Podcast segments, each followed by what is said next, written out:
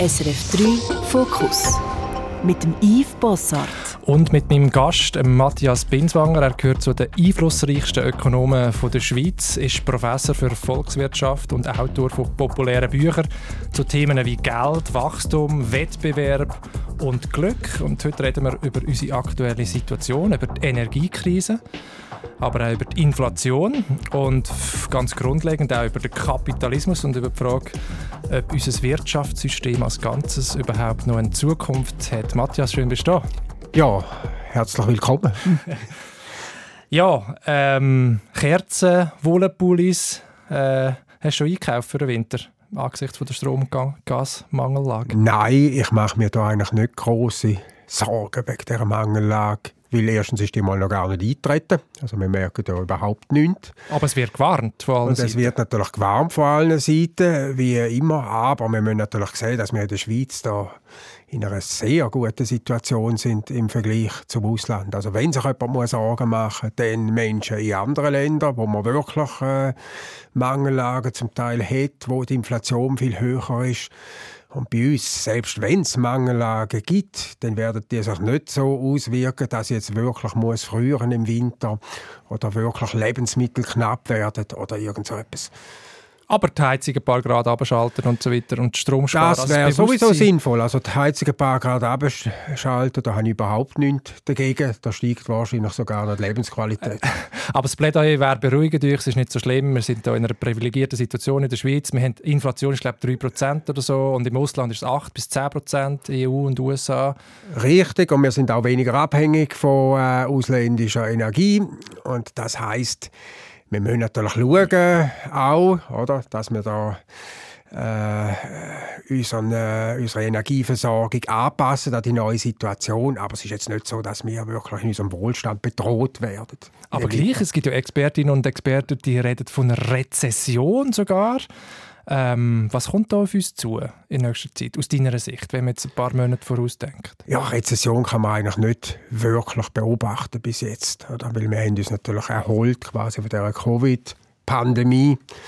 Und die Erholung ist natürlich abgeschwächt worden durch, die ganze, äh, durch den Ukraine-Konflikt und die damit verbundenen Energieprobleme, die man hat. Nicht in der Schweiz hauptsächlich, aber im Ausland. Aber weil es im Ausland nicht so gut läuft, dann merken wir das in der Schweiz sofort auch immer, weil wir natürlich viel exportieren und dann die, Exportier äh, die Export wieder mhm. weniger stark wachsen. Aber von einer Rezession eigentlich würde ich im Moment jetzt noch nicht reden. Wo siehst du die grössten Herausforderungen aus ökonomischer Sicht? Ja, das kommt natürlich immer darauf an, langfristig oder kurzfristig. Machen wir mal langfristig. Und langfristig gibt es natürlich große Herausforderungen, dass wir in einem Wirtschaftssystem leben, wo Wirtschaftswachstum ausgerichtet ist, wo nur mit Wirtschaftswachstum funktioniert. Gleichzeitig leben wir auf einem endlichen Planet und das sorgt für Konflikt. Und einer von diesen Konflikten ist natürlich die CO2-Emissionen, die wir haben und Klimaerwärmung. Und mhm. das ist jetzt aber kurzfristig genau das, was positiv ist, weil dank der Tatsache, dass Winter wärmer werden, sagt man, ja, es wird ja gar nicht so schlimm, der Winter, weil es wird ja auch nicht so kalt. Es wird ein relativ milder Winter mhm. vorausgesagt. Also das, was langfristig negativ ist, ist kurzfristig plötzlich wieder positiv. Mhm, das ist interessant. Ich meine, es ist ja, es geht vielen von uns so, wenn man die Zeitung liest, jetzt im Sommer und so weiter, mit diesen Bränden und eine Krisenmeldung reiht sich an die, an die nächste. Wie gehst du persönlich mit dem um? Ja, das ist auch ein bisschen Medien gemacht oder Sozialmedien gemacht. Nicht? Wir sind ja irgendwann einmal äh, auf die Idee gekommen, dass es für alle für uns wichtig ist, dass wir täglich alle Katastrophenmeldungen von der ganzen Welt zur Kenntnis nehmen. Und immer wissen, was da auf dem Erdball irgendwo schlecht läuft, wo jemand umgebracht worden ist, wo es irgendeinen Krieg gibt. Machst du das nicht? Und nein, ich habe mich da immer mehr davon verabschiedet. Natürlich äh, nehme ich die News zur Kenntnis aber nicht so intensiv, weil wir dann natürlich auch eine völlig verzerrte Wahrnehmung haben von der Realität oder? und immer auf die Krise uns konzentrieren und durch die sozialen Medien ist das nochmal intensiviert worden und dann empört man sich noch über alles, was da passiert, weil sofort Schuldige gesucht werden und damit ist auch so ein Krisenhype entstanden. Aber ist das nicht auch eine Bürgerpflicht, sich zu informieren und das auch auszuhalten? Ich glaube, das ist heute nicht das Problem. Heute ist Überinformation das Problem. Mhm. Nicht, dass man sich zu wenig informiert. Es sind eigentlich alle heute informiert. Man kann sich ja gar nicht wehren gegen die Information. Wo ich irgendwo äh, auf soziale Medien gehe oder irgendwie ein Radio, Fernsehen einschalte, werde ich sofort konfrontiert mit mhm. diesen News. Ja, und was natürlich ist, man hat immer nur so punktuelle Ereignisse und die grossen Zusammenhänge, wo immer wieder die grossen Bögen und Tendenzen genau, sind halt nicht so auf der ersten Seite. Frage, was heißt überhaupt informiert, oder?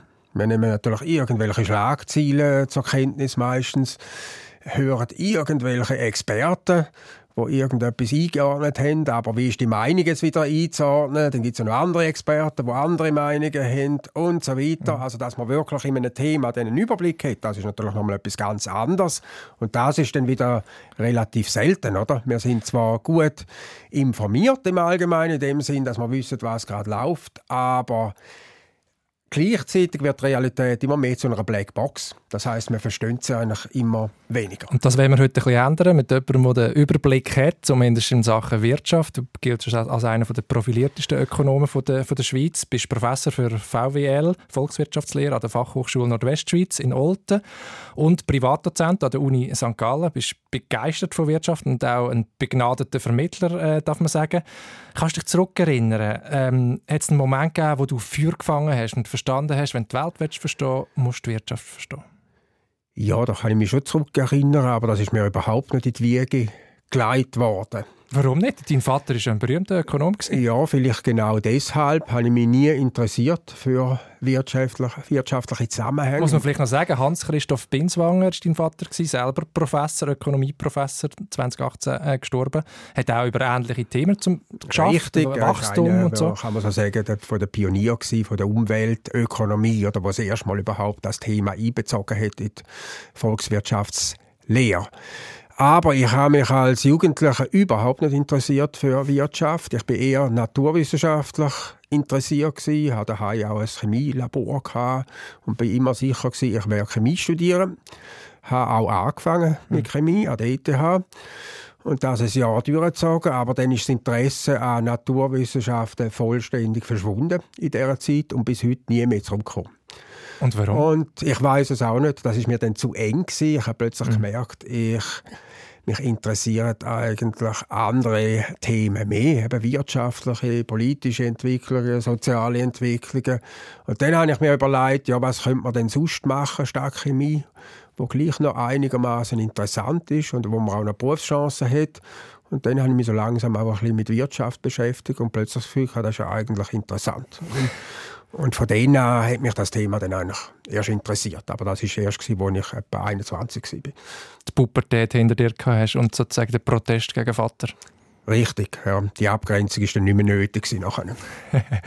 und jetzt bist du äh, ja, Wirtschaftsprofessor. Äh, ich stelle mir das anstrengend vor, aber auch, wenn ich darf sagen, ein bisschen monoton lesen, lehren, ja, es ist forschen, überhaupt nicht monoton, weil äh, das liegt vielleicht auch ein bisschen daran, wie ich meine Arbeit betreibe. Oder? Und das heißt, ich trenne überhaupt nicht zwischen Beruf und Privatleben.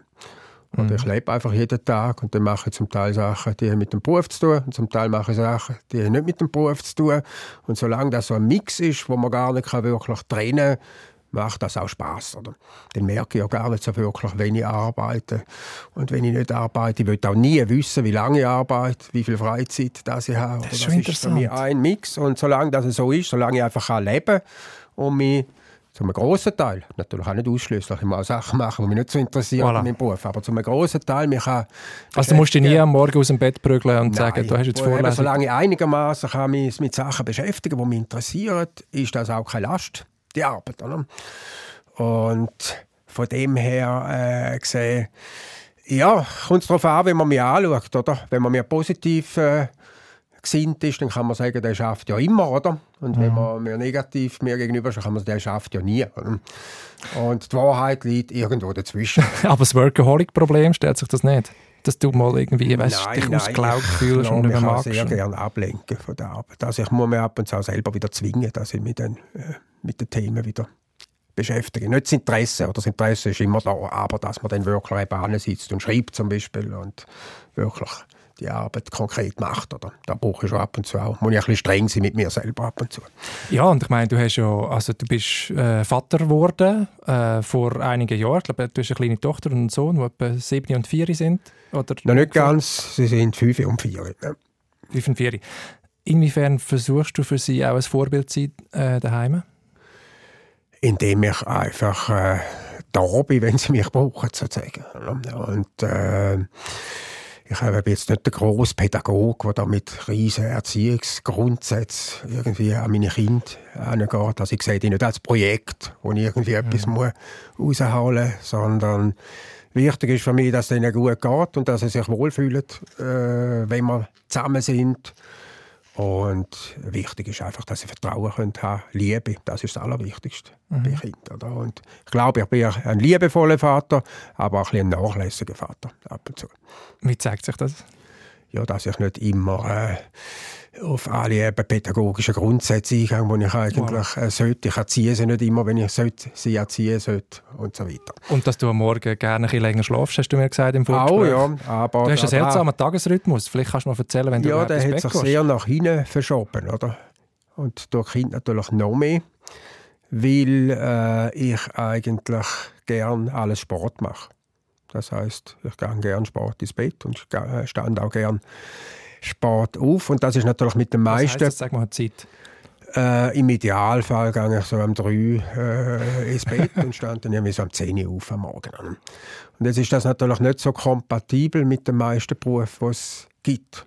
Aber es gibt zum Glück ein paar wenige Berufe, wo es kompatibel ist. Zumindest einige Tage in der Woche. Und das ist zum Beispiel Professor. Das ist auch ein, mit dem Grund, warum ich Professor Ja, und, pa und Partnerin muss am Morgen natürlich Kind machen und in die Schule schicken. Muss man auch sagen. Ja, wobei die mittlerweile schon ziemlich selbstständig äh, aufstehen. Und sie hat natürlich meinen Rhythmus sowieso nicht. Oder? Das heisst, sie voilà. hat äh, das Gegenteil. Alles früher. Ihr ergänzt natürlich. Ja. Ja, ähm, genau. Wir werden nachher noch ein bisschen über das Persönliche reden. Jetzt interessiert mich ähm, nochmal zum Anfang zurück. Also wir haben ähm, ja, geredet über die Situation, wo wir, wo wir drin sind, wo auch viele Leute jetzt äh, gezwungen sind zu verzichten, wo vom Mangel die Rede ist und das scheint mir doch so eine neue Situation zu sein in unserer Überflussgesellschaft. Tut uns das auch gut, dass wir mal sehen, hey, von diesen Sachen sind wir abhängig, da müssen wir sparen und so weiter. Es ist nicht alles endlos verfügbar. Ja, das ist so, dass äh, Verzicht natürlich nicht unbedingt Bestandteil ist von unserem kapitalistischen Wirtschaftssystem, weil das mit dem Phänomen eigentlich nicht gut umgehen kann weil das ist auf Wachstum ausgerichtet und damit es Wachstum gibt, muss auch der Konsum wachsen. Das heißt, Menschen müssen von Jahr zu Jahr auch immer mehr Güter und Dienstleistungen einkaufen. Und das machen sie auch schön brav. Also der Konsum wächst wirklich von Jahr zu Jahr immer um es auch sehr regelmäßig mit so 1, 2 Prozent an in der Schweiz. Das ist natürlich kurz unterbrochen jetzt in der Covid-Pandemie, aber inzwischen sind wir wieder zurück auf dem äh, Wachstums Pfad. Aber das ist nicht etwas, was äh, sich einfach so ergibt. Also da muss sich die Wirtschaft schon viel Mühe geben. Weil heute haben wir in einem Land wie der Schweiz eigentlich mehr oder weniger alles, was man braucht. Und da muss man schon viele Massnahmen auch ergreifen, dass Menschen wirklich von Jahr zu Jahr noch mehr konsumieren. Aber wie wir anhand der Zahlen sehen, es funktioniert. Persönlich also würde es wahrscheinlich... Es Bedürfnisse geschaffen, die es werden gar Bedürfnisse sind und so weiter. Nur zum Beispiel, indem man jedes Jahr ein neues Modell auf den Markt bringt, bei Smartphones. Und da werden uns ganz tolle neue Modelle jetzt angepriesen im Jahr 2022. Mhm. Ein Jahr später 2023 wird man aber versuchen, das Modell schon wieder zu entwerten, indem man ein neues Modell auf den Markt bringt, das irgendwelche Fähigkeiten hat, die das Vorgängermodell nicht hat, sodass ich im Idealfall nicht länger zufrieden bin mit dem Smartphone als ein Jahr lang und jedes Jahr ein neues kaufe. Mhm. Das ist eine von den vielen Maßnahmen, die es gibt, damit, man die Leute, damit die Leute eben tatsächlich auch immer noch mehr konsumieren. Genau, du hast dich intensiv mit dem Thema Wachstum und auch Wachstumszwang, wie du sagst, auseinandergesetzt. Also das System muss wachsen, sagst, sagst du. Es gibt nicht so etwas wie einfach ein Gleichbleiben oder eine Postwachstumsökonomie, ähm, ein Nullwachstum, sondern entweder es geht auf oder es geht ab. Warum ist das eigentlich so? Das liegt an der Dynamik von dem Wirtschaftssystem, in dem wir leben. Also das kapitalistische Wirtschaftssystem Das ist ein System, das ist vor etwa 200 Jahren entstanden mit der industriellen Revolution. Das ist auch nicht wertend gemeint, wenn ich da sage, kapitalistische Wirtschaft. Das ist einfach eine Beschreibung von dem System, in dem wir leben. Und das ist grundsätzlich immer auf Zukunft ausgerichtet. Oder? Also jede unternehmerische Tätigkeit ist auf Zukunft ausgerichtet. Ich muss jetzt zuerst einmal investieren, also Geld ausgeben, damit ich dann später einmal im Idealfall mehr Geld einnehme, als ich ursprünglich ausgegeben habe und den Gewinn erwirtschaften. Und das äh, sorgt eigentlich für die Dynamik, weil Unternehmen müssen Gewinn machen in dieser Wirtschaft, damit sie längerfristig überleben, weil sonst können sie ihre Zahlungsverpflichtungen nicht mehr nachkommen. Jetzt ist es nicht so, dass alle Unternehmen Gewinn machen. Es gibt immer auch solche, die Verlust machen. Gewisse Unternehmen verschwinden, dafür werden neue gegründet.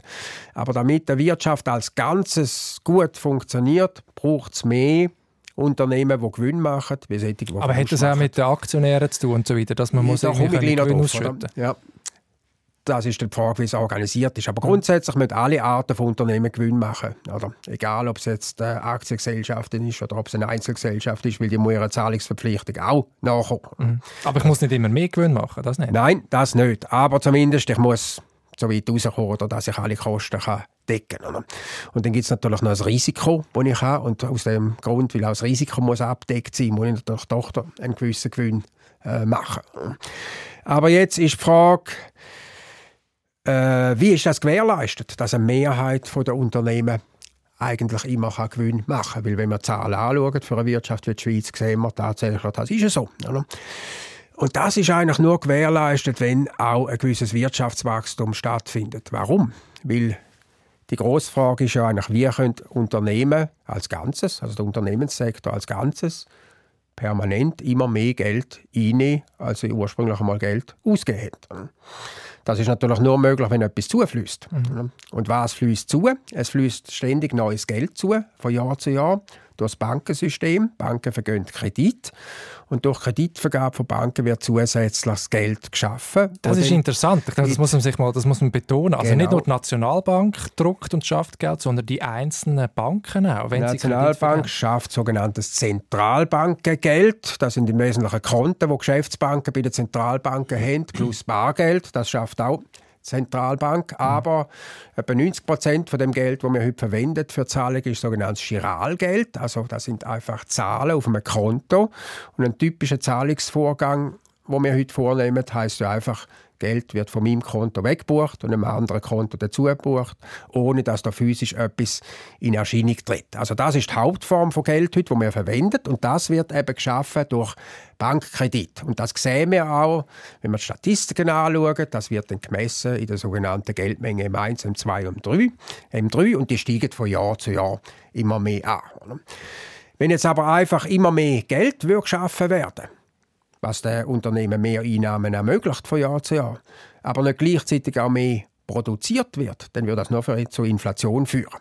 Das heißt, gleichzeitig müssen natürlich Unternehmen einen Teil von dem neu geschaffenen Geld auch produktiv verwenden. Das heißt, sie müssen damit Investitionen mhm. äh, finanzieren in neue Anlagen, in neue Maschinen, Computer und so weiter. Dadurch wird Produktionskapazität erhöht und damit haben wir dann auch reales Wirtschaftswachstum. Und das heißt, äh, erfolgreiche Wirtschaft ist immer dadurch charakterisiert, dass man auf der einen Seite sieht, dass Geldmenge ansteigt, längerfristig, und auf der anderen Seite, dass auch ein reales Wirtschaftswachstum stattfindet, also mehr Güter und Dienstleistungen produziert werden, auch längerfristig. Das kann immer mal unterbrochen sein, kurz durch äh, Konjunkturschwankungen. Und damit eben das so bleibt, oder, muss ein Wirtschaftswachstum stattfinden. Und jetzt zur Dynamik, oder? Was heißt jetzt das, wenn das plötzlich aufhört, das Wachstum?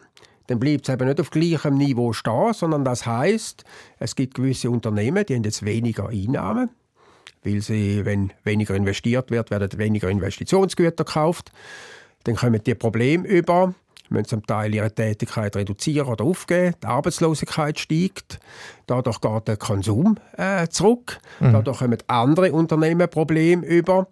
Die Arbeitslosigkeit steigt weiter und so kommt man sehr schnell in eine Art Abwärtsspirale. Und jetzt haben wir einfach die zwei Alternativen in dem System. Auf oder runter, ja. nach oben oder es geht nach unten. Und das ist jetzt letztlich auch der ganze Wachstumszwang. Nicht, dass Menschen so unersättlich sind und immer noch mehr wollen konsumieren. Auch nicht, dass Kapitalisten da sind, die so gierig sind und nie zufrieden sind mit den Gewinnen, die sie machen sondern es ist letztlich systembedingt. Das heißt, das System verlangt eben, dass es ein gewisses Wachstum gibt und damit wir nicht in die Abwärtsspirale kommen, müssen wir halt weiter wachsen, ob wir wollen oder nicht. Aber das ist schon interessant. Das heißt, es ist nicht die Gier noch mehr, das Unersättliche, sondern es ist ein Systemzwang, äh, wie du sagst. Und jetzt ist das Problem. Jetzt kann man sagen, du hast vorher das Dilemma angesprochen, das unendliche Wachstum in einer endlichen Welt mit endlichen Ressourcen. Das hat damals schon in den 70er Jahren Club of Rome, äh, Grenzen des Wachstums und so weiter. Wir kennen das. Jetzt gibt es ja Ideen, die sagen, mal, wir können schon Wachstum haben. Das kann ja grün sein, nachhaltiges Wachstum. Was haltest du von dieser Idee? Ja, das ist die neue Utopie, wie man jetzt versucht, äh, das Wachstum sozusagen zu retten. Indem man Und es sagt, ist nur eine Utopie, würdest du sagen?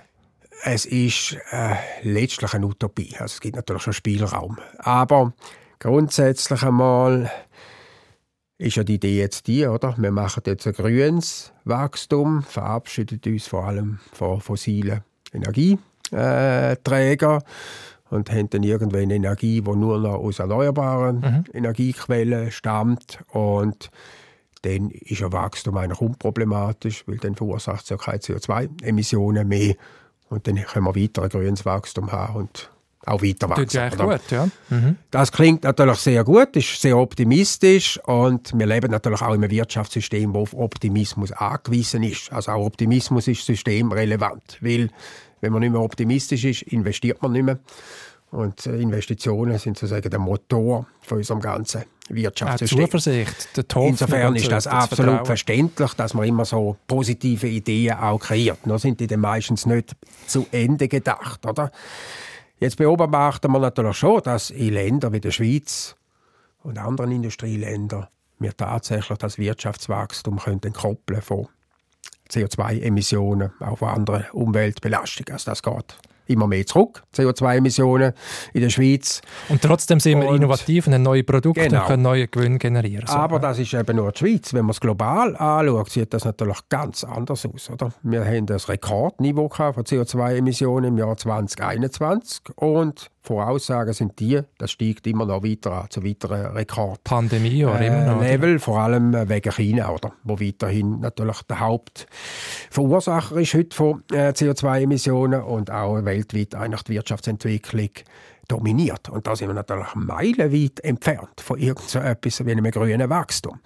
Und es ist natürlich relativ einfach in einem Land wie der Schweiz, die Emissionen zu reduzieren, weil wir haben ja vieles outgesourced von dem, was eigentlich CO2-intensiv ist. Das findet gar nicht mehr in der Schweiz statt.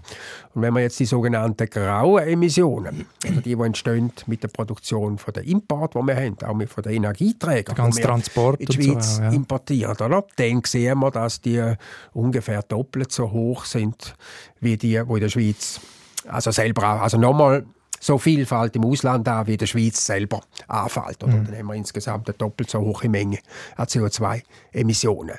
Und das muss man ja schon mal sehen, oder? Man muss das Problem ja äh, im globalen Rahmen lösen, oder?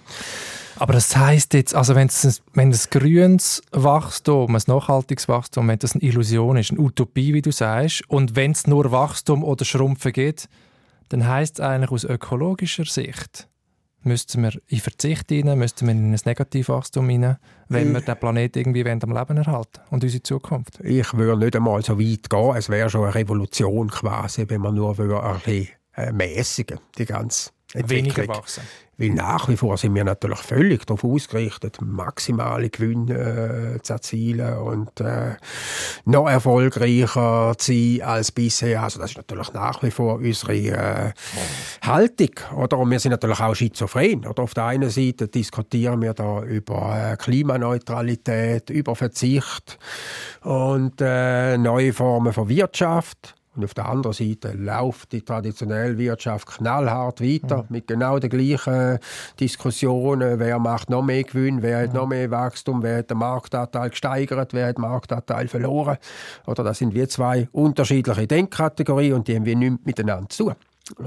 Also es ist ja nicht so, dass wir inzwischen wirklich uns abgekehrt haben von unserem äh, traditionellen also Wirtschaftssystem. So, Und das heißt, dass muss man die äh, unglaubliche Dynamik, die kann man nur mäßigen, indem man wahrscheinlich wegkommt von der Unternehmensform, wo eigentlich unsere Wirtschaft dominiert und das ist die Aktiengesellschaft, die an der Börse kotiert ist, weil die ist natürlich der Hauptwachstumstreiber mhm. heute. Mhm.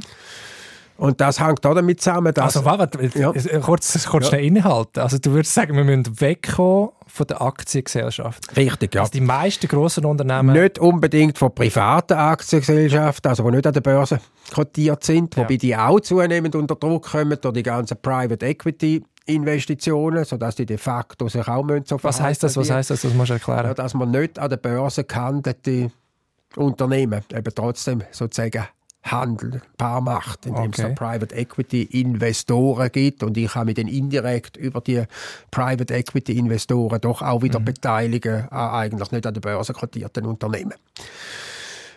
Aber äh, hauptsächlich sind es natürlich die ganz großen Unternehmen oder, und die sind an der Börse kotiert und jetzt muss man sich einmal vorstellen, was das heißt für das Management von so einem Unternehmen. Also egal, ob es das UBS heißt, äh, ob das Novartis heißt oder Nestle. Die stehen natürlich unter enormem Druck, den Shareholder Value zu maximieren. Weil der Börsenkurs... Damit er alle Quartal die Dividenden abschütten richtig, und so weiter. Weil der Börsenkurs der hängt ja ab von den erwarteten zukünftigen Gewinn, beziehungsweise dem Teil, wo man auszahlt von dem Gewinn, also der Dividenden. Und wenn jetzt das Management sich sagt, zum Beispiel, wir verfolgen jetzt auch andere Ziele. Für uns ist jetzt nicht mehr ein maximaler Gewinn das Wichtigste. Wir schauen jetzt auch, dass wir umweltverträglich sind, sozialverträglich. Dann sinken natürlich die Gewinnerwartungen. Mhm. Und das heißt der Börsenkurs von dem Unternehmen ist so attraktiv auch. für Anlegerinnen und Anleger. Und jetzt gibt es an der Börse überall Investoren, die schauen, wo gibt es unterbewertete Unternehmen oder wo können wir mehr rausholen. Das heißt, so ein Unternehmen wird sehr schnell zu einem Übernahmekandidat. Mhm. Da wird dann äh, Kauf wird das Unternehmen aufgekauft, dann tauscht man das Management aus, schaut, dass wieder am Shareholder Value Gedanke nachgelebt wird. Gewinn sollen wieder maximiert werden, der Börsenkurs steigt wieder und dann kann man es mit Gewinn verkaufen. Und solange das so ist, solange der Druck da ist, permanent von der Börse, kann man gar nicht erwarten, dass das Management von Großunternehmen wirklich nachhaltig äh, verhaltet. Und da nützen dann auch so Prinzipien wie Corporate Social Responsibility nicht. Solange der Hauptanreiz so gesetzt ist, ist das nur so etwas, was Also die Idee steht da die Unternehmensverantwortung. Letztlich zu Greenwashing. Also so ein Feigenblatt, ja. dass man nach außen so ein sozialverträglich und grün ist, aber eigentlich will man den Profit maximieren. Man muss sogar. Man muss sogar, man muss, oder? Ja. Also interessante These. Du würdest eigentlich die ganze, die ganze Spekulation, die ganze Börse und die ganze Aktienhandel und so weiter, würdest sagen, das, das ist sozusagen das Ursproblem, das Wurzel. Ja, weil natürlich ein Großteil von dem, was wir heute investieren, da spekulieren. Oder? Mhm. ist gar nicht mehr, dass wir investieren in jetzige äh, Geschäftstätigkeit oder mhm. in äh, momentan äh, stattfindende äh, Vorgänge, sondern wir äh, investieren hauptsächlich in Erwartungen. Mhm. Also wenn ich an der Börse Geld investiere, investiere ich eigentlich in Erwartungen über die Zukunft. Das haben wir auch beim Strommarkt jetzt gesehen, oder? Ja. Und mhm. damit werden plötzlich die Erwartungen auch Geld wert, oder? Die werden kapitalisiert und ich kann Geld machen, indem ich die richtige Erwartung sozusagen investiert hat. Mhm. Ja, oder? Und das verstärkt natürlich den ganzen Druck zu mehr Wachstum nochmal viel, viel mehr.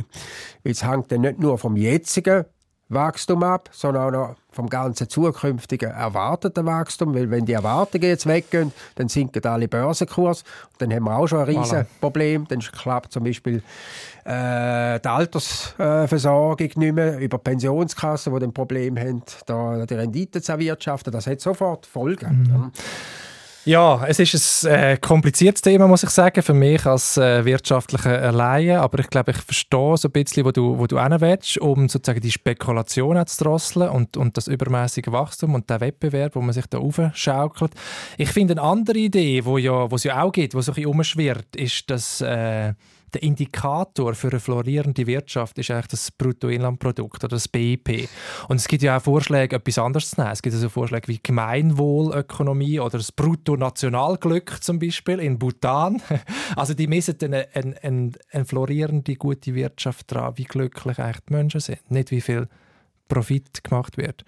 Ist das eine Alternative oder ist das wieder Das ist grundsätzlich richtig, wenn es darum geht, zu messen, was eigentlich die ganze Wirtschaftsentwicklung für Menschen tatsächlich bringt. Oder? Und mhm. da geht es natürlich letztlich darum, ob Menschen glücklich zufrieden sind. Das ist ja eigentlich der Sinn, wenn man sagen, oder?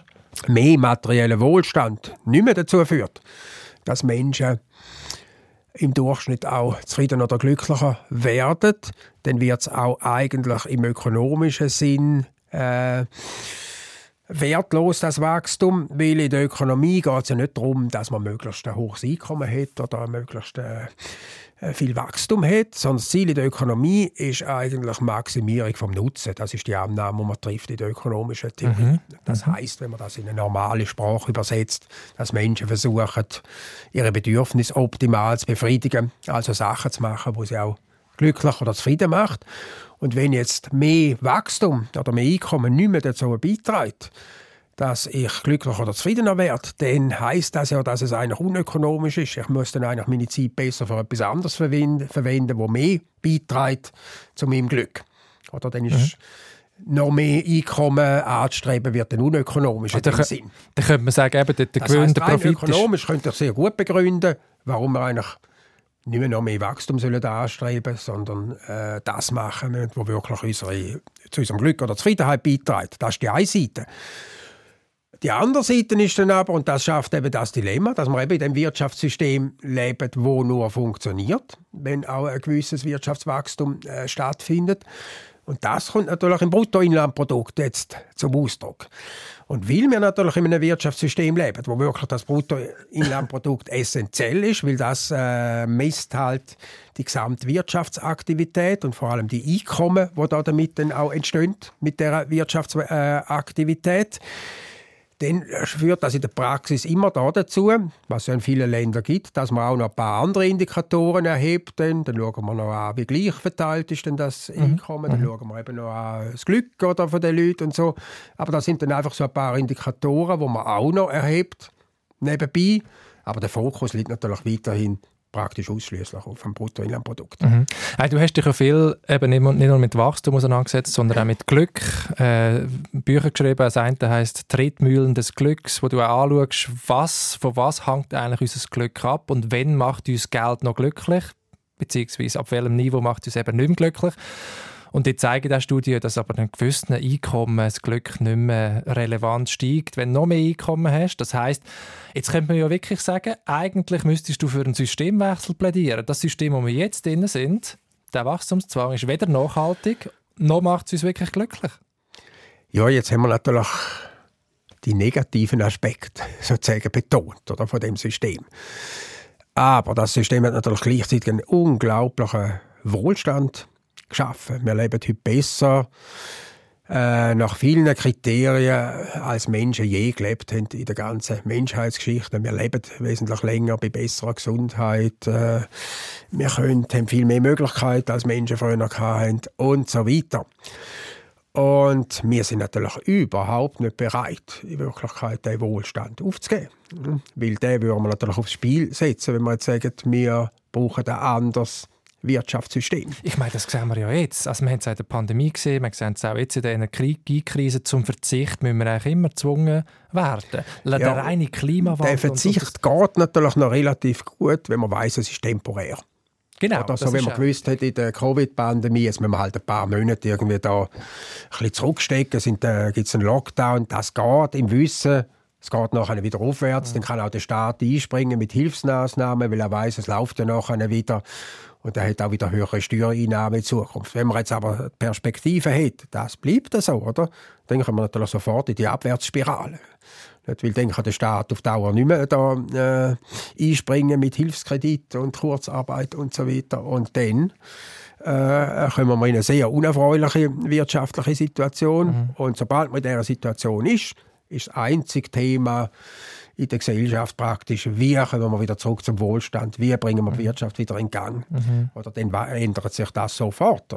Das ist natürlich auch so, äh, solange es gut läuft, reden wir gern über Themen wie Klimawandel und was man da alles muss machen und sobald es aber schlecht läuft, ja, wird natürlich sofort äh, das Problem, habe ich überhaupt noch eine Arbeit, habe ich überhaupt noch Einkommen in Zukunft? Dann ja, und, das im Vordergrund. Und der rufen alle nach einem starken Staat. Also wir haben jetzt in der Pandemie 26 Milliarden Schulden genau. habe ich gelesen. Und mhm. jetzt natürlich der Stromkonzert Axpo wird mit 4 Milliarden Krediten unterstützt und so weiter. Und jetzt eben die, die Inflationsbekämpfen und so weiter. Also, Dann kommt natürlich der Staat, der in Wirklichkeit auch an dem Wachstum hängt. Oder? Weil der kann sich natürlich mehr verschulden und mehr Geld ausgeben, solange er die Sicherheit hat, er nimmt dann in Zukunft auch mehr Geld ein. Mehr Steuern durch und das ist der Fall, solange es weiterhin Wachstum gibt, weil dann weiß man, man hat in Zukunft auch höhere Einnahmen, ohne dass man den Steuersatz muss anheben muss. Und das heißt auch der Staat selber ist natürlich äh, ein starker Wachstumstreiber, weil er kann seine Finanzprobleme quasi immer lösen, solange es Wachstum gibt. Und wenn das aufhört, dann kommt auch der Staat erhebliche äh, Probleme über. Und dann kommt natürlich noch die Perspektive. Wenn Wachstum aufhört, dann wird Wirtschaft einkommensmäßig zum Nullsummenspiel. Das heißt zum Kuchen. Das heißt, wenn irgendjemand jetzt ein größeres Stück will haben von dem Kuchen, muss zwangsläufig jemand anderes ein kleines Stück bekommen. Heißt zum Beispiel gesamtwirtschaftlich, wenn die Gewinne steigen, müssen die Löhne sinken oder umgekehrt. Mhm. Und das sind natürlich höchst unerfreuliche Situationen. Das führt zu Verteilungskämpfen. Angenehm ist, wenn der Kuchen als Ganzes immer größer wird. Dann können alle ein, ein größeres Stück überkommen von Jahr zu Jahr. Und das ist der Fall eben auch, solange Wirtschaftswachstum stattfindet. Also der Staat hängt mit drin in dem Systemzwang, Wachstum, würde ich sagen. Hängt sehr in dem System mit drin, ja. Ähm, ich werde noch ein zum Glück zurück, weil das Thema ist, wo du dich lange damit auseinandergesetzt hast. Und äh, das Geld haben wir jetzt schon angeschaut, das ein Faktor. Ähm, was sind für dich persönlich im Leben Faktoren, die du herausgefunden hast, das ist das, was mich glücklich macht? Oder umgekehrt gesagt, das sind die Sachen, die mich unglücklich machen, die sie muss versuchen zu vermeiden? Ja, da muss man vielleicht ein bisschen unterscheiden weil das Glück eigentlich zwei Komponenten hat, oder, oder das, was wir als Glück bezeichnen. Das eine, das ist mehr so langfristig, da würde man im Deutschen sagen, eine allgemeine Lebenszufriedenheit. Und wenn man mich das fragt, also sind Sie mit Ihrem Leben zufrieden, dann sage ich, ja, ich bin sehr zufrieden, zufrieden oder nicht so zufrieden. Und da komme ich wahrscheinlich die gleiche Antwort über, wenn man mich das heute fragt, wie wenn man mich das morgen fragt. Dann gibt es aber einen zweiten Aspekt, das wird auch als emotionales Wohlbefinden bezeichnet, das ist viel kurzfristiger. Also zum Beispiel, wenn ich Hunger habe, esse ich etwas, dann bin ich glücklich. Und kurz darauf bestand im Stau, dann bin ich wieder unglücklich. Das geht immer so auf und ab im Tagesverlauf. Und ein glückliches Leben besteht einerseits darin, dass ich zufrieden bin mit dem Leben, andererseits aber auch darin, dass ich relativ viele Glücksmomente erleben darf und relativ wenig Unglücksmomente erleben muss. Und wenn ich jetzt dem zweiten Aspekt einmal anfange, da spielt natürlich eine ganz große Rolle, ob man in der Lage ist, sich an kleine Sachen zu freuen. Weil mhm. große Glücksmomente, die sind eigentlich selten in allen Leben. Aber es gibt jeden Tag hat einen kleinen Glücksmoment. Oder? Wenn man in der Lage ist, die zu geniessen, dann ist das ein ganz entscheidender Beitrag zu einem glücklichen Leben. Also, Was ist das heute? Am Morgen, wenn die Sonne scheint, noch schöner, wenn ich aufwache und ich weiß, ich muss aber noch gar nicht aufstehen, ich kann noch liegen bleiben. Oder schon ein erstes Glückserlebnis. Nachher den Kaffee, den ich trinken kann, wenn ich aufstand. Also das sind alles so kleine Sachen, an denen man sich kann, äh, freuen kann. Und das ist etwas, was man weiß. Glückliche Menschen, die können sich freuen an, an kleinen Sachen. Und dann, wenn ich ein die andere Perspektive einnehme... Wie, darf ich da schnell, darf ich da schnell bleiben? Wie machst du das konkret? Weißt? Also wenn die Sonne scheint am Morgen, dann kannst du auch aufstehen und denken, oh Mist, heute habe ich die Sitzung oder heute habe ich noch das Fokusgespräch mit dem Bossart, muss ich noch machen. Also wie schaffst du es denn im Moment Das Glückserlebnis im Leben, ein Gespräch da mit dem Yves Bossart. ja, genau. wie schaffst du es im Moment zu bleiben weißt, und, nicht, und dann nicht zu verpassen? Ja, ich denke, das ist einfach äh, eine Einstellung die man letztlich äh, muss haben. Die können natürlich auch nicht immer durchziehen. Mhm. Ab und zu gibt es auch Sachen, die mich nerven und aufregen. Oder? Aber es geht ja da mit der Mehrheit von der Zeit, oder? dass man sich äh, auf das konzentriert. Und mit der Zeit, wenn man ein bisschen länger gelebt hat schon, was ja viele Leute gemacht in der Schweiz, wir überaltert dazu nehmen, oder? Weiß man ja eigentlich, dass viele Sachen dann gar nicht so wichtig sind. Also das Relativieren. Erscheinen und sie sind dann relativ und natürlich, das ist jetzt im Moment nicht so gut, aber man weiß, das geht auch wieder vorbei und mhm. so weiter. Und in dem Wissen kann man sich ja dann auch besser wirklich auf die Sachen konzentrieren, wo, wo einem Freude machen. Also bist du zufriedener geworden und glücklicher, vielleicht sogar, je älter du wirst? Ja, in einer, in einer gewissen Hinsicht sicher. Ich nehme Sachen nicht mehr so ernst. Die Sachen, die ich früher noch ernster äh, genommen mhm. habe. Mhm. Also es relativieren sich Sachen. Aber natürlich schneidet man an beiden Stellen ab, wenn man älter wird. Oder? Man hat dafür auch nicht mehr so ganz viel so neue Erlebnis von etwas Neuem, wo mhm. wirklich einen umhaut und so. Äh, das ist dann natürlich auch weniger. Mhm. Und die Erwartungen, das ist auch so etwas, was bei den Glücksstudien zeigt. Oder zu hohe Erwartungen kannst du eigentlich noch scheitern. Auch vergleichen ist etwas, was man nicht ja, oft und wir werden natürlich zu dem permanent heute angehalten. Oder? Wir sollen nur die höchsten Erwartungen haben, nur das Beste ist gut genug für uns. Und wenn man heute etwas macht, dann muss man sofort schauen, dass man irgendwie zu den Besten gehört. Ranglisten erstellen, Rankings. Und das haltet uns eigentlich dazu an, uns ständig zu vergleichen. Und das ist eben im Glück auch abträglich. Das heißt ja jetzt nicht, dass ich ich immer mit allem soll zufrieden sein und mir nicht soll Mühe geben um besser werden und nicht auch soll schauen, was andere machen und vielleicht, dass ich auch etwas lernen kann, was die machen. Aber es ist eine Frage vom Maß, oder? Und auch durch die sozialen Medien ist das dermaßen übervertreten in unserem Leben, oder? Dass wir alles ranken und immer eigentlich uns bewusst sind, wie viele Follower habe ich, mhm. wie viele Likes oder täglich werde ich mit dem konfrontiert, mhm. auf welcher Rangliste stand ich wo. Und das geht eigentlich in ein Ausmaß hinein, das nicht mehr äh, glücksfördernd ist, sondern eigentlich im Glück abträglich ist. Mhm. Du bist ja ein leidenschaftlicher Musiker auch, hobbymäßig kann man sagen. Also du spielst Vibraphon, hast du mir erzählt, und ja. äh, du tauchst also für mich hat Glück auch viel mit Zeit vergessen zu tun, mit, mit etwas im Aufgehen. Ist das bei dir Musik auch oder ist das so eine, eine kleine Flucht oder eine Inspiration auch für das, was du ich würde es als Flucht bezeichnen, da kann ich einfach äh, einen anderen Aspekt von meiner Persönlichkeit ausleben. Mhm. Und das ist genauso. Also wenn Musik kann ich stundenlang äh, spielen, nicht allein, aber mit anderen zusammen. Mhm. Und äh, da geht wirklich Zeit vorbei und ich merke das dann nicht. Oder? Mhm. Und das ist eigentlich immer ein Anzeichen, dass einem etwas wirklich Freude macht. Und es ist auch nicht so, dass ich jetzt irgendwie, wenn ich will glücklich sein dann überlege ich mir, welche Tätigkeiten machen glücklich und dann mache ich das auch, weil andere Menschen werden glücklich, wenn sie das machen. Oder? Sondern das Glück ist ja etwas, was sich indirekt einstellt. Ich mache Sachen, die mir Freude machen oder? Und dann als Nebeneffekt stellt sich auch das ein, was man nachher als Glück bezeichnet. Und das ist bei mir bei der Musik zum Beispiel der Fall. Das ist interessant. Also das Glück nicht anstreben, sondern es passieren. So genau. Sagen. Also wenn man es verzwingt, klappt es nie. Das ist eigentlich bei allen Sachen, die Qualität haben, oder? kann man sagen. Ah, das kann man nie erzwingen. Oder? Da muss man immer eine gewisse Lockerheit haben. Und wenn man die nicht mehr hat, dann leidet Qualität darunter. Das ist bei allen kreativen Prozessen so, würde ich sagen. Und so ein Vorbild von dieser Lockerheit lassen wir jetzt uns mal an. Du hast nämlich ein Stück mitgebracht von einem französischen Vibraphonist. Gio Dali heißt er, aus dem Jahr 1954. Das Stück heißt «That's My Desire». Und du hast mir gesagt, das Stück, wegen dieser Platte hast du eigentlich angefangen, Vibraphon zu spielen. Wir hören hier mal ein paar Sekunden rein.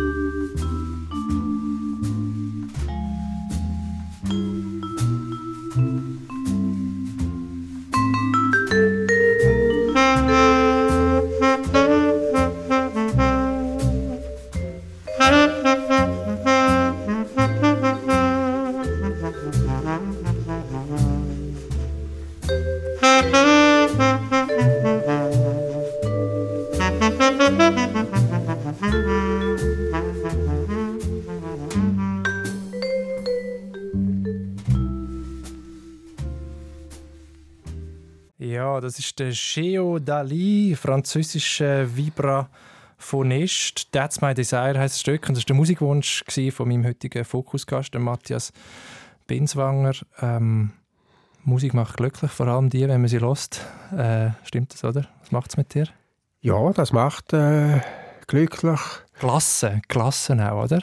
Ja, das ist alles, was glücklich macht, hat auch eine gewisse Gelassenheit, würde ich sagen. Das ist eine Voraussetzung äh, dafür. Und vielleicht wieder, wieso das Stück, ganz kurz. Wir, äh, ich bin aufgewachsen völlig ohne Jazz. Also, nie, meine Eltern haben überhaupt kein Jazz gelassen, mhm. aber aus irgendeinem Grund haben sie eine einzige Jazzplatte gehabt. Und da ist das Stück drauf gewesen, oder? Und ich habe das immer wieder mal gelesen, nicht einmal gewusst, was das für ein Instrument ist. Ich denke, es ist irgendein Klavier, mhm. oder? Und erst viel später gemerkt, dass da ein Vibraphon ist. Aber das hat mich von Anfang an eigentlich fasziniert, der Klang. Und ich habe mit Trompeten angefangen, zuerst ein paar Jahre gespielt, aber immer Ansatzprobleme gehabt. Das war keine Freude auf Dauer. Das hat nicht glücklich gemacht. Und dann bin ich irgendwann umgestiegen aufs Vibraphon und das ist das Instrument, bei dem ich geblieben bin bis heute. Mhm. Jetzt haben wir vorher über das Glück geredet und auch inwiefern Vergleich oder die falschen Vergleich, Vergleich nach oben, können hinderlich sein äh, im Glück. Und wir leben ja in einem Wirtschaftssystem, wo der Vergleich wie eingebaut ist. Wir reden immer von Wettbewerb. Es ist immer auch ein Gegen besser sein als die anderen, ein Gegen andere. Und du hast ein Buch geschrieben, äh, das, das hat den Titel Sinnlose Wettbewerbe, warum wir immer mehr Unsinn produzieren. Und mit dem, über das werde ich mit dir noch ein bisschen reden. Über den der Wettbewerb und dass das auch, auch schädlich sein in gewissen, in gewissen Bereichen, zum Beispiel Gesundheit oder Bildung. Wie groß siehst du das Problem? Vielleicht kannst du mal erläutern, was eigentlich deine, deine Grundthese ist in diesem Buch. Ja, am besten äh, erklärt man das wahrscheinlich mit einem Beispiel.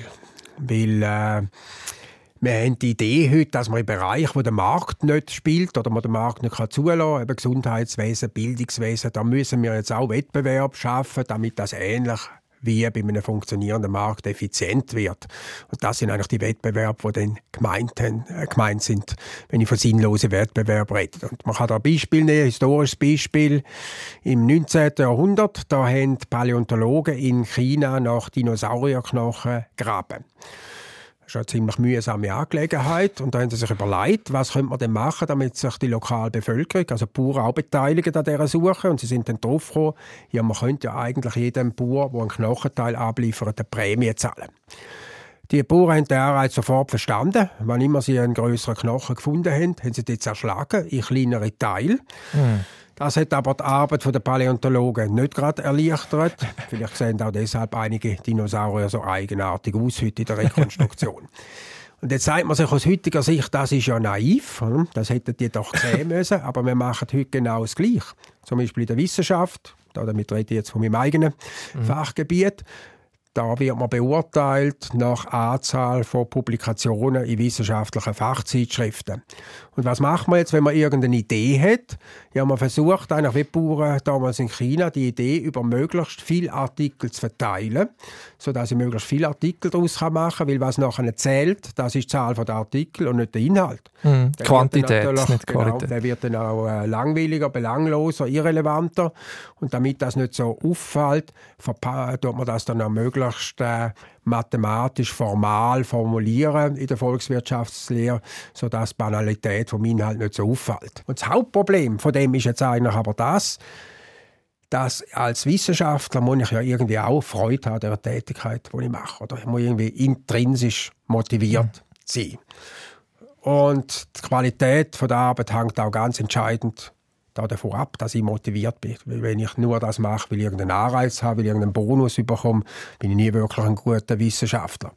Und wenn man jetzt auf so ein System setzt, oder, wo man nur noch die Leute belohnt für Leistung, dann verdrängt man sozusagen die Freude an der Arbeit. Also man macht bei den Leuten, die eigentlich interessiert sind, die Freude kaputt, weil die haben nicht Lust, sich da ständig bewerten zu lassen und schneiden da auch häufig gar nicht so gut ab, weil sie unkonventionell sind ein bisschen und nicht so genau ins Schema passen. Das gilt genauso im Gesundheitswesen, gilt genauso im Bildungswesen. Und dann macht man eben sehr vieles auch kaputt mit diesen Wettbewerben. Okay, das ist der Punkt. Also es gibt einfach Bereiche, wo unsere Grundbedürfnisse befriedigt werden, wie Gesundheit oder Bildung und so weiter, wo zu viel Wettbewerb schädlich ist, weil das falsche Anreize setzt. Richtig, und, und wir können den Markt dort nicht zulassen, weil wir wollen ja äh, Schulbildung für alle, wir wollen eine gute Gesundheitsversorgung für alle und das wäre nicht gewährleistet, wenn wir den Markt zulassen Das schafft natürlich gewisse Probleme, weil dann ist die Frage, ja, wie wir das jetzt organisieren und das ist aber der falsche Weg, wenn man sagt, wir müssen da künstlichen Wettbewerb inszenieren. Mhm. Kommen wir noch einmal am Anfang vom, vom Gespräch zurück, weil es langsam gegen, gegen das Ende geht. Ich möchte den Bogen schließen zu der Aktualität. Ähm, die Energiekrise, aber auch die Inflation. Jetzt haben wir gehört, ähm, der, der Leitzins ist gehoben worden von der Schweizer Nationalbank ähm, und zwar um 0,75 Prozentpunkte und ist jetzt wieder positiv auf 0,5 Prozent. Seit acht Jahren haben wir die Ära der Negativzinsen jetzt also hinter uns gelassen. Ist das Problem jetzt gelöst? Ja, kommt darauf an, welches Problem. Also jetzt sind wir wieder beim kurzfristigen, nicht? bei der kurzfristigen Wirtschaftsentwicklung. Und man muss ja jungen Menschen heute zuerst überhaupt einmal erklären, dass es auch positive Zinsen gibt.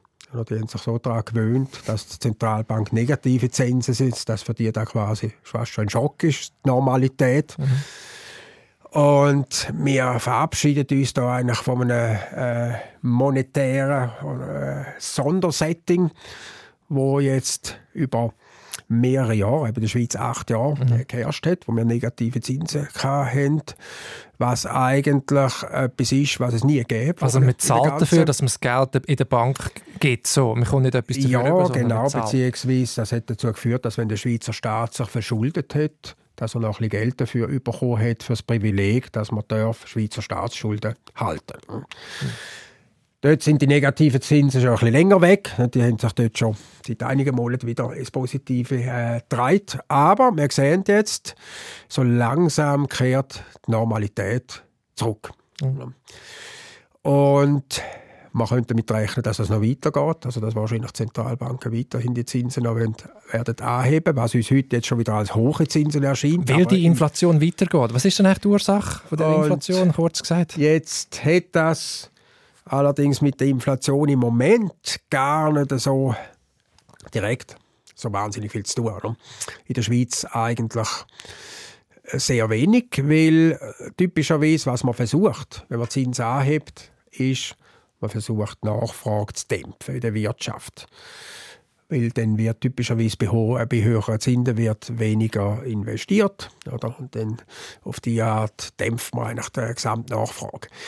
Jetzt ist das aber im Moment gar nicht so, dass die Inflation eigentlich verursacht worden ist durch eine zu große Nachfrage, sondern vor allem äh, durch äh, Ereignisse auf der Angebotsseite, das heißt die Verknappung von Energieträgern, zum Teil Lieferengpässe im Zusammenhang mit der Covid-Pandemie und den Lockdowns.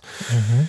Und die Inflation kann man eigentlich sehr schlecht bekämpfen dadurch, dass man jetzt Zinsen erhöht. In der Schweiz kann man es zum Teil auf einem, auf einem indirekten Weg. Weil wenn wir Zinsen in der Schweiz anheben, heißt das gleichzeitig, Anlagen in der Schweiz werden wieder attraktiver. Mhm. Dann fließt mehr Geld in die Schweiz.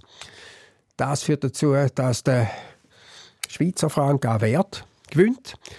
Und das heißt wieder, der Import verbilligt sich und darum werden die Güter, die die Inflation im Moment verursachen in der Schweiz, Energieträger vor allem, paar Lebensmittel, die verbilligen sich dann dadurch. Und ah. so haben wir in der Schweiz tatsächlich eine Möglichkeit. Also sehr indirekt, sehr indirekt das Problem gelöst. Jetzt, okay. jetzt, wenn wir aber in die Eurozone gehen oder in die USA, dann ist viel mehr die Inflation auch verursacht worden durch eine steigende Nachfrage, weil da ist sehr viel zusätzliches Geld in die Wirtschaft geflossen aufgrund der Maßnahmen, die man getroffen hat gegen die Pandemie. Und dort ist es auch wichtig, deshalb, dass man Nachfrage sozusagen bremst. Oder? Also dort, äh, vor allem in den USA, ist das sehr stark, in der Eurozone ein bisschen weniger.